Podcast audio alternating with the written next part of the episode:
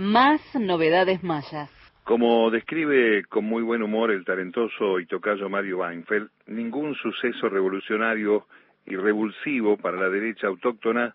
alteró la vida argentina durante la suplencia de la vicepresidenta mientras transcurría la gira de Alberto.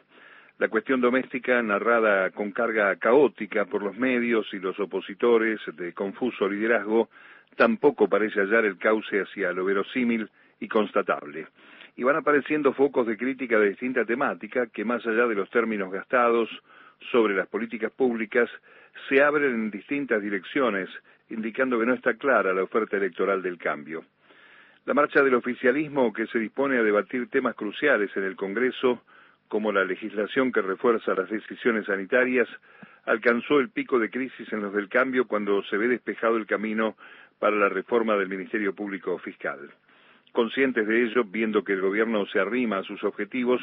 la conducción del interbloque de diputados de Juntos por el Cambio adelantó con urgencia para ayer la reunión de la Mesa Nacional para evaluar el proyecto, por lo que es posible que hasta lo hayan leído y todo. Por cierto, Negri, Ritondo y Juan López la convocaron para después del Boca River para que pueda estar el líder indiscutido e invitaron a los presidentes de los espacios de la Alianza, sus pares del Senado, los gobernadores radicales, el jefe de la ciudad, Más Vidal, y el neomacrista tardío Miguel Pichetto. Es que todo indica, como se los adelantó el manual de procedimiento cambiamita, también conocido como Clarín, que los K vienen con todo para sacar de circulación al procurador sustituto y militante de ese sector. Como gran oposición constructiva, los de Juntos por el Cambio se rajaron del plenario sobre el tema, por la forma para tratar la ley y por su obvio desacuerdo con la cuestión de fondo, y la reunión en la hora trágica del domingo tuvo como vocero al propio Negri, que sin sorpresas dijo que rechazaban la reforma del Ministerio Público porque no responde a las urgencias que tiene la sociedad y porque el kirchnerismo quiere borrar los fiscales independientes. Su paradigma de independencia sería un Estornelli, un Ple o el propio y servicial Casal. La reforma busca modificar las mayorías para elegir el procurador titular y, como dijo el presidente, les hubiera sido más fácil acompañar la propuesta para que Daniel Rafeca sea procurador, pero también a eso se opusieron.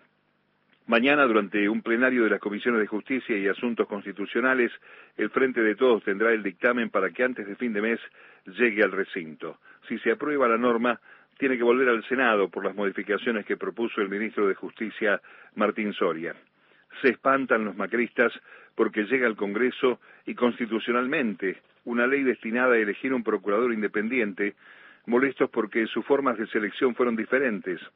Siempre recordamos que a Eduardo Casal lo pusieron interino después del apriete político y mediático contra Alejandra Gils Carbó para empujarla a renunciar, que incluyó las amenazas públicas a sus familiares y la publicación del teléfono de la hija en Clarín.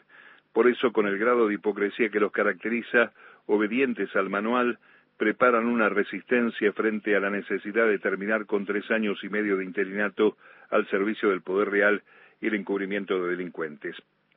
Las novedades de mayo son también muy malas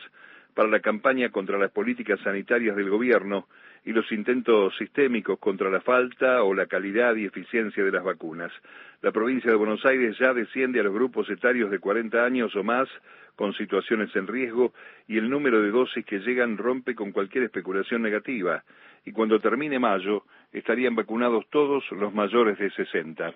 La Argentina duplica la media mundial en el ritmo y la cantidad de vacunación. A fin de mes habrán llegado más de 18 millones de dosis y el ritmo de envíos completará un grupo importante de vacunados, al menos con una dosis, en junio, entre ellas las primeras de AstraZeneca, cofabricadas en el país,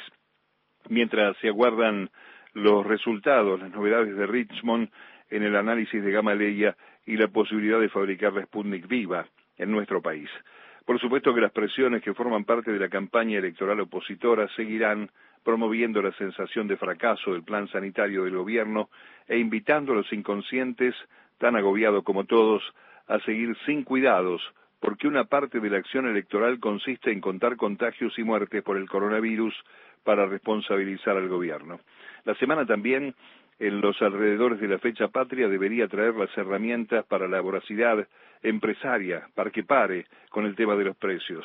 Deuda en proceso de negociación, control de la inflación y el decreto que el 21, a falta de la ley, reemplazará el de las medidas vigentes, las tareas que el Frente de Todos debe encarar, mientras también busca sus candidatos, todo a cuatro meses de las elecciones.